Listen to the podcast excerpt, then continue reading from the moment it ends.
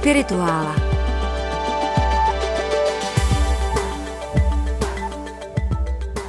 Dvacátého 3. dubna je velký český svátek svatého Vojtěcha.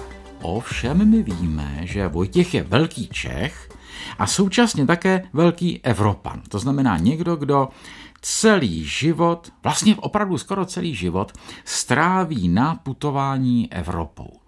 A člověk se tak jako ptá, proč pořád někde putoval. Samozřejmě je tam ta strašlivá církevní složitost té doby, ty vztahy mezi císařem, papežem, jednotlivými biskupstvími, řády a on tak jako různě se v tom motá, můžeme říci. A nebo, což napadlo už Leckoho přede mnou, jestli to nebylo i jeho jakési vnitřní puzení neustále být někde na cestě, že neustále někde nebyl spokojen a jel někam dál, teda nejel, že prostě putoval pěšky nebo na koni nebo v nějakém primitivním voze, že to byl takový romantik dávno před romantikou. Aha, tak teď jsi mi vysvětlil, proč romantik před romantikou. A to znamená, že i z těch Čech vždycky odjel s takovým tím já jedu a myslíš, že ho nevyštvali? No vyštvali samozřejmě, že prvotně, jak si historicky je to tak, že on se prostě pohádal s svou diecézí a když mě nebudete poslouchat, tak si trhněte nohou. Jo, tohle tam je, ale zároveň z toho pořád neplyne, proč by tak usilovně navštěvoval všechna možná poutní místa, strašně vzdálená. Proč i po té Itálii se prostě přesouval z kláštera do kláštera. Takže ta vize vlastně Vojtěcha jakožto romantika, v tom přeneseném slova smyslu, samozřejmě romantismus je 19. století, ta vize je mimo jiné k nalezení už u Bohdana Chudoby, což je autor, který v našem cyklu se tu a tam vyskytuje, také velký moravský exulant, a on napsal mimo jiné román Fanfáry a litice, což je jakýsi Bildungsromán, chceme-li takový ten výchovný vývojový román svatého Vojtěcha.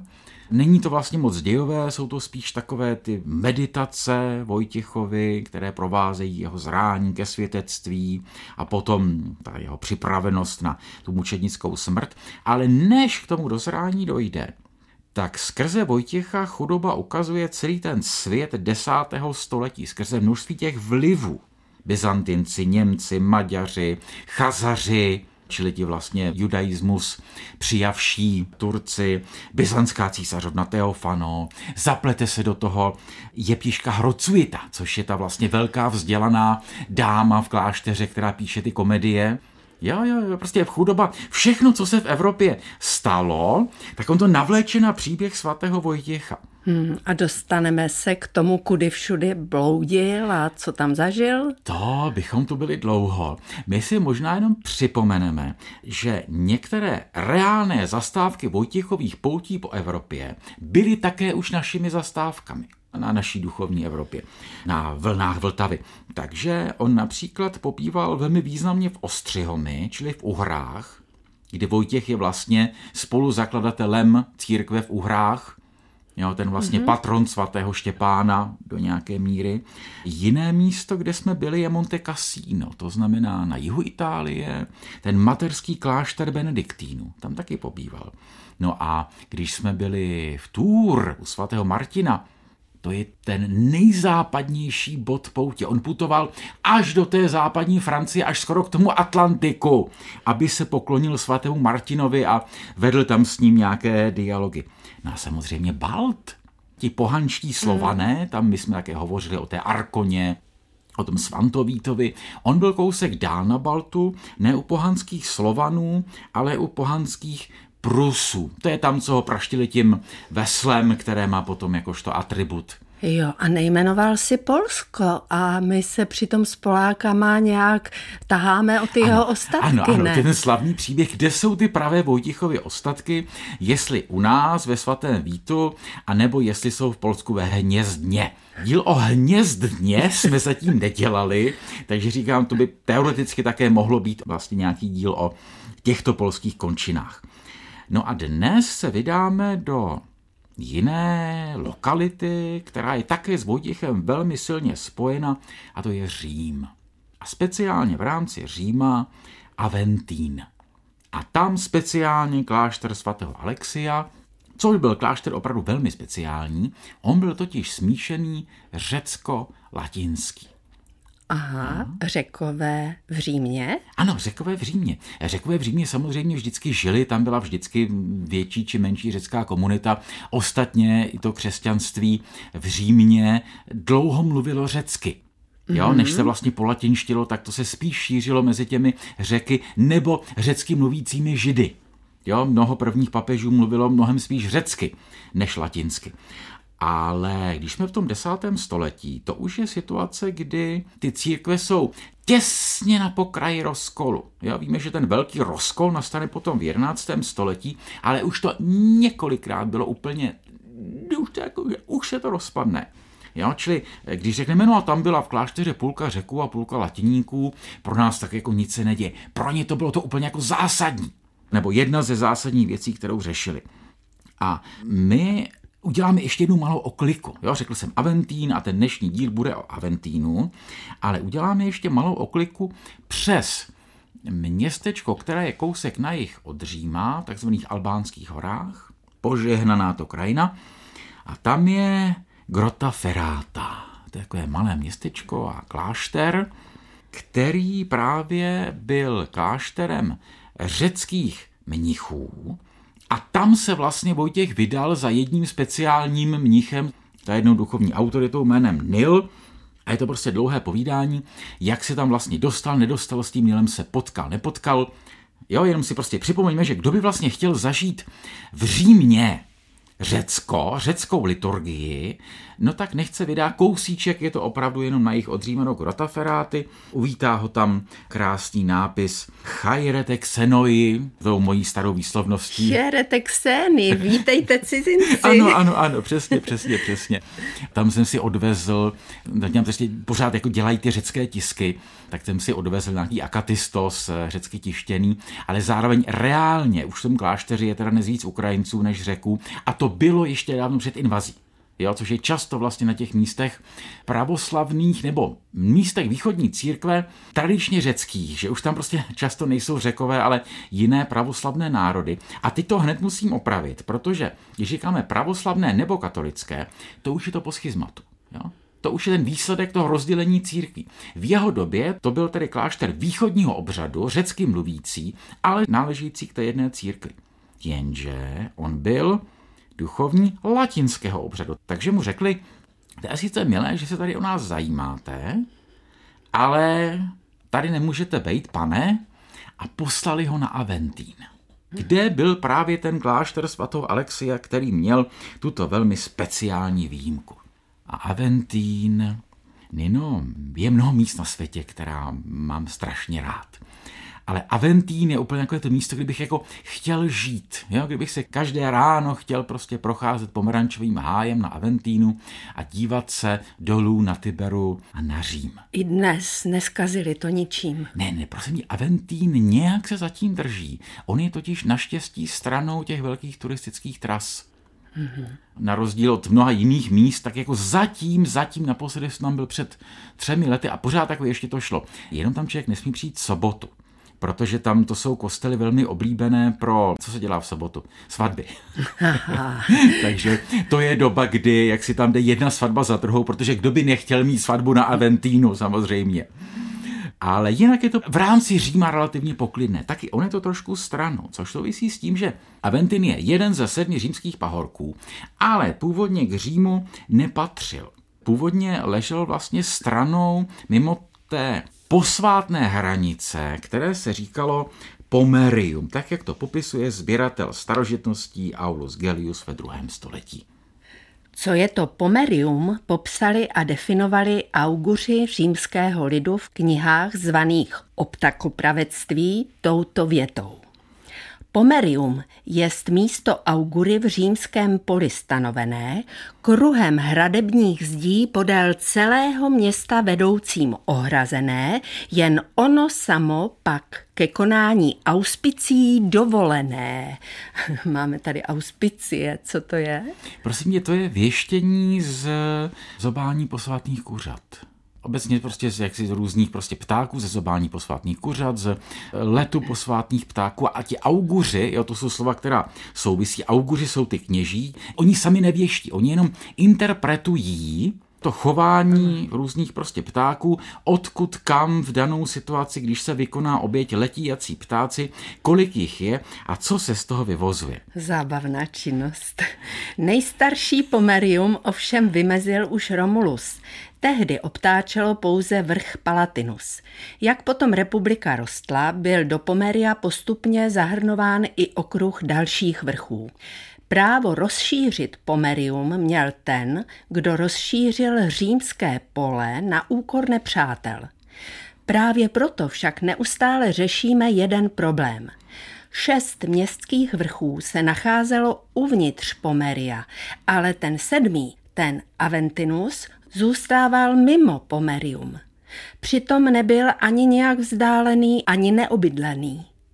Z jakého důvodu ani král Servius Tullius, ani později Sula, který žádal o právo rozšířit Pomerium, ani ještě později Cezar, který toto právo získal, nepojali do Pomeria také Aventin. Valerius Mesala píše, že se uvádí několik různých důvodů, ale on, že za nejpravděpodobnější pokládá tento. Na Aventinu totiž vykonával auspicie Remus, aby získal věštecké informace ohledně založení města. Ale ptáci mu neukázali tak příznivá znamení jako Romulovi. Proto pak, píše Mesala, všichni, kdo rozšiřovali Pomerium, se vyhýbali Aventinu jakožto místu kvůli oné ptačí věždbě neblahému. Hmm. A to píše ten chudoba?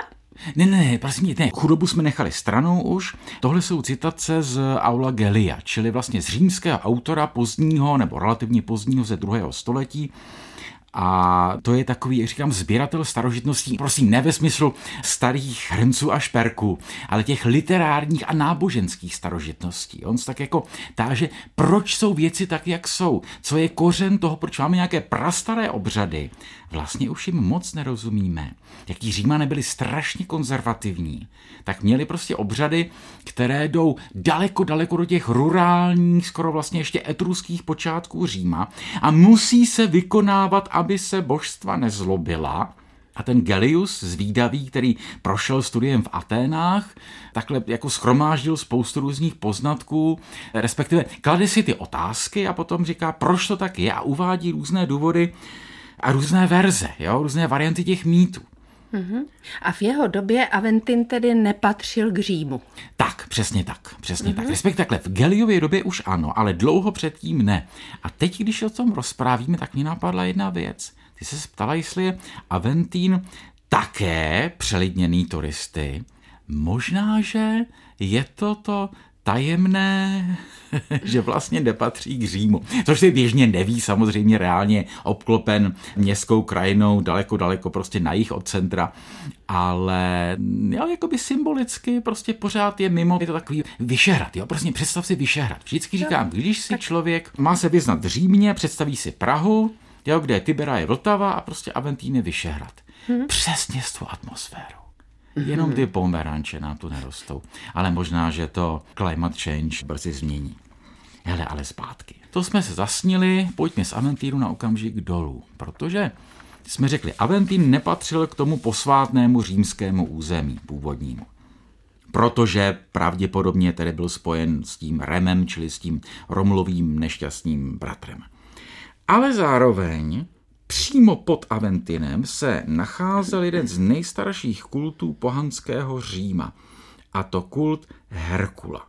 Když řekneme Herkules, tak nám to pochopitelně připomene řecké slovo Herakles. A to je úplně běžné, že římané polatinšťovali jednak řecká jména, řecké mýty a někdy si ty hrdiny vlastně přivlastňovali v tom smyslu, že říkali tady byl taky. Jo? Čili když víme, že Herkules putoval po světě, vlastně svým způsobem jako svatý Vojtěch, akorát, že tedy Herkules nebo Herakles to měl nařízeno, jo? že prostě musí putovat tam a tam a tam zabít nějaké monstrum, nebo v tomto případě odvést takzvaná Gerionova stáda. A tohle je právě ten římský příběh, jo? kdy on vlastně vede ta Gerionova stáda a tady mu je místní lupič ukradne, odežené a někam schová.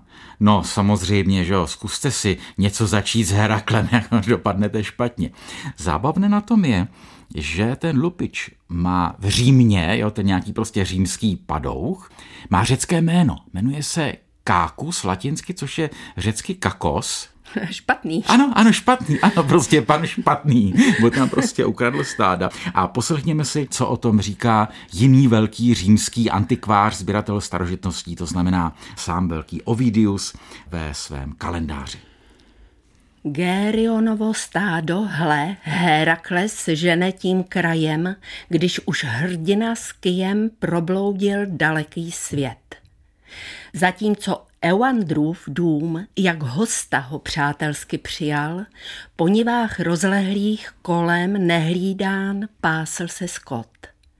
Ráno, když Herakles již se ze spánku probudil, pozná, že mu na plný počet chybějí bíčkové dva.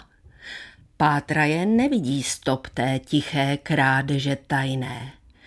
Pospátku v jeskyni svou zatáhl kákos ten lup. Kákos, ten postrach a zhouba všech hvozdů na Aventinu, sousedům všem i hostům velikým neštěstím byl. Děsnou má tvář ten muž, má obrovské tělo a v těle obrovskou sílu. Vulkán otcem byl obludité. Bydlel v ohromné sluji, v níž rozlehlá zákoutí byla ukryté, takže by stěží mohla ji vypátrat zvěř. Nad vchodem jeskyně lepky a přibité údy kolvisí, lidskými kostmi se bělá předslují nečistá zem. Strativ tak část svých bíků, syn Jovův se k odchodu chystal, když tu s temnělým hlasem zabučel odňatý skot. Poznávám vyzvání vaše, děl vítěz, a za hlasem dal se, lesem k zločinné sluji dospěl již týrinský rek. Kákos ulomil skálu a zakryl jí k jeskyni příchod. Sotva by potahu deset pohnulo balvanem tím. Rek se rameny opře, ta ramena nesla i nebe, vyklá obrovskou skálu, až ji pak odvalí pryč. Herakles dolehne na něj a trojsukým kyjem ho srazí. Několikrát mu ránu zasadiv naplno v tvář. Obr se svalí a chrlí dál plameny smíšené s krví, zmírá a širokou hrudí buší v tu krvavou zem. Vítěz jednoho z bíků ti Jove zabije v oběť. K hodům Euandra pozve, jakož i venkovský lid. Potom si postaví oltář, jenž největším oltářem zve se, v místech, kde městskou čtvrť jmenují dobytčí trh.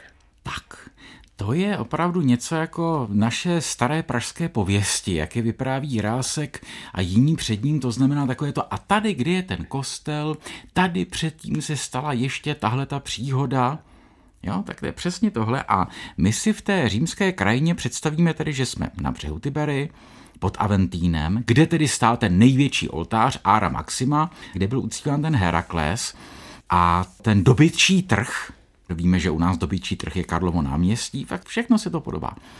A tam jsou dneska vlastně dva republikánské kostelíky, pardon, republikánské chrámy dokované, sám jsem se do toho zapletl, které se ovšem dochovaly díky tomu, že byly potom pokřtěny, předělány na křesťanské kostely. A potom zase v 19. století přeměny zpátky ne na pohanské chrámy, ale už prostě na ty památky. A to je místo, které naopak tedy turistické je velmi pod tím Aventínem, protože tam se nachází takzvaná Bocca della Verità. A Ústa pravdy? Ano, mm-hmm. ano, přesně Ústa pravdy. Ten kostel Santa Maria in Cosmedin, který sám je o sobě velmi krásný, ale turisté jsou hloupí a do toho kostela většinou nevstoupí. Oni zůstanou jenom v té přecíni, kde strkají tu ruku do onoho otvoru a fotí se tam, připadají si strašně vtipně, protože se to naučili v tom filmu Prázdniny v Římě od krásné fiktivní princezny v té době, kdy tam ještě nikdo nechodil. Čili Boca della Verita necháváme stranou. Zábavné na tom je, jak pořád v těch končinách vidíme tu řeckou přítomnost v Římě. Jo? Protože Herkules, Kákos s tím vlastně řeckým jménem, pak ještě král Euandros tam vyskytuje, což je král Arkádie, který tam pobýval. A dneska v tom kostele se slouží řecká liturgie a je tam prostě řecká komunita. Mm-hmm. Jo? To znamená, jakoby nějakými tajemnými různými způsoby pořád prostě ta řecká přítomnost na tom Aventínu, jakoby na tom předměstí Říma pořád zůstávala. Mm-hmm. A ten kostel se jmenuje? Ten kostel je Santa Maria in Cosmedina. No, to je několik výkladů, proč je to vlastně Cosmedina. Jo, ale to by bylo zase na jiné vyprávění. Ale my se tedy odsuneme zase vlastně zpátky nahoru na ten Aventín a tam najdeme několik fantastických kostelů. Najdeme tam svatou Prisku, což měla být spolupracovnice apoštola Pavla, kterou stěli za císaře Klaudia a pod ní je Mitreum, jak to tak bývá v římských kostelích občas. Že tam Mitreum? Mitreum, svatyní boha Mitry. Aha. Já, to je podobně jako u svatého Klimenta a v jiných kostelích, že se sestoupí ještě úplně do podzemí kostela. Najde se tam svatyně boha Mitry pohanského. Aha. Jo, jo, jo, jo. O Mitrovi ještě někdy jindy. A je tam svatá Sabína, kde se modlil svatý Dominik a je tam svatý Alexej, San Alessio. A to je ten kostel na Aventinu, který nás zajímá nejvíc, protože tam právě žil svatý Vojtěch. My jsme si o svatém Alexiovi v našem pořadu už vyprávěli. To byl dávno, dávno díl, který se jmenoval Podivní svatí. To byl pořad, který byl vlastně inspirován divadelním představením souboru Depresivní děti, kdy oni tak jako trochu groteskně, ironicky zpracovali životy několika opravdu podivných svatých. Svatého Šebestiána, svaté Anešky, římské nikoli v té české a mimo jiné svatého Alexia, který, jak víme, co dělal? Nic.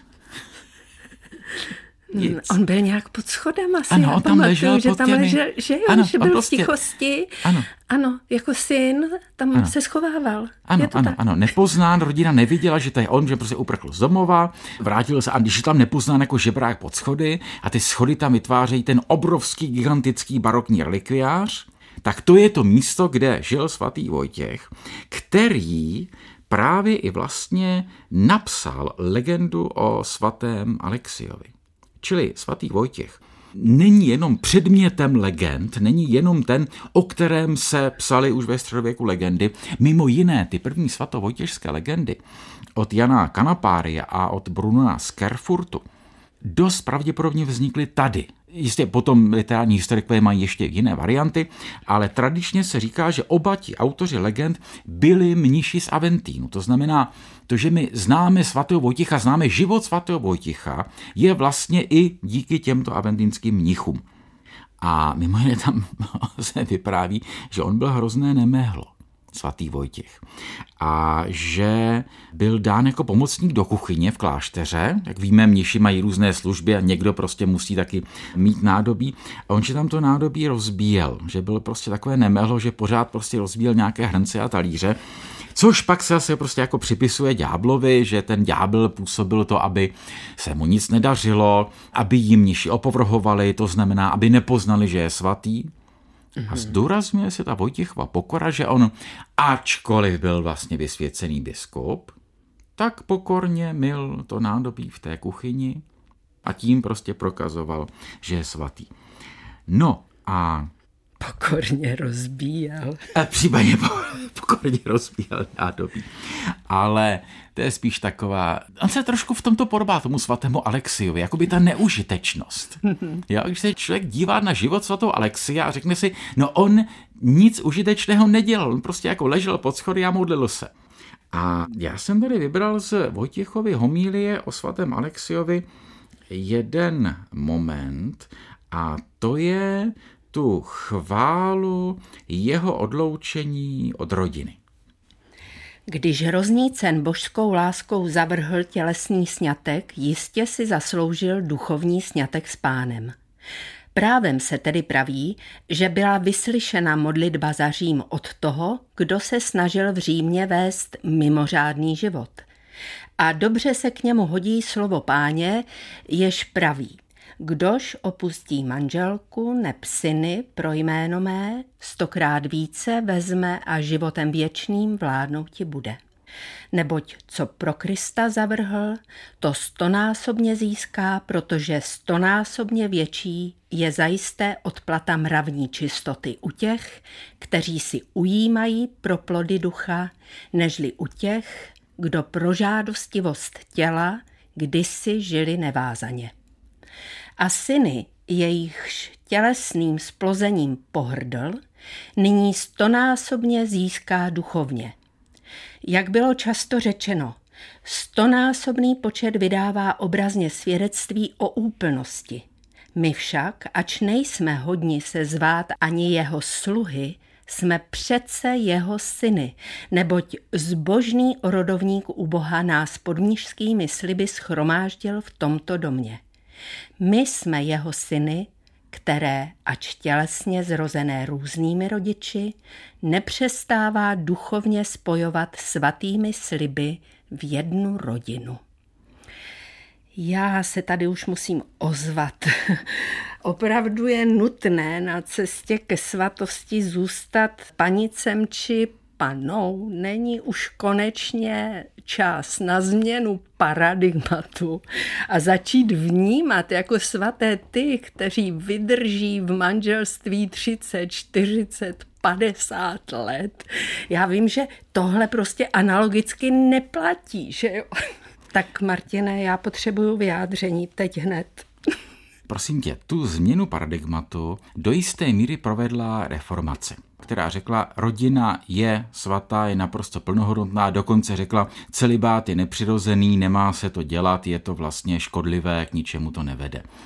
A katolicismus po několika z těch letech váhání na to konečně také přistoupil, takže dnes si katoličtí teologové rodinu velmi vychvalují. Proto je dobré jim přes připomenout, co v těch středověkých legendách o těch svědcích většinou stojí.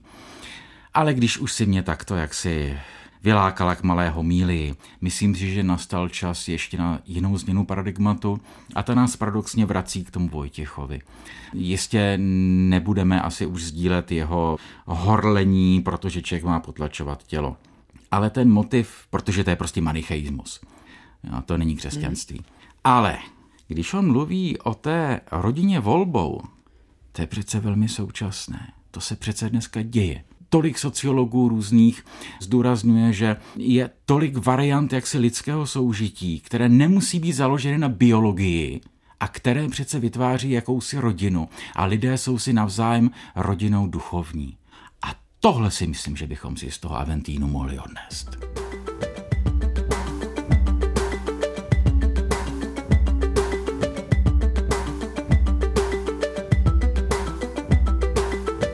Podcast Spirituála Duchovní Evropa poslouchejte na webu Českého rozhlasu Vltava, v aplikaci Můj rozhlas a na dalších podcastových platformách.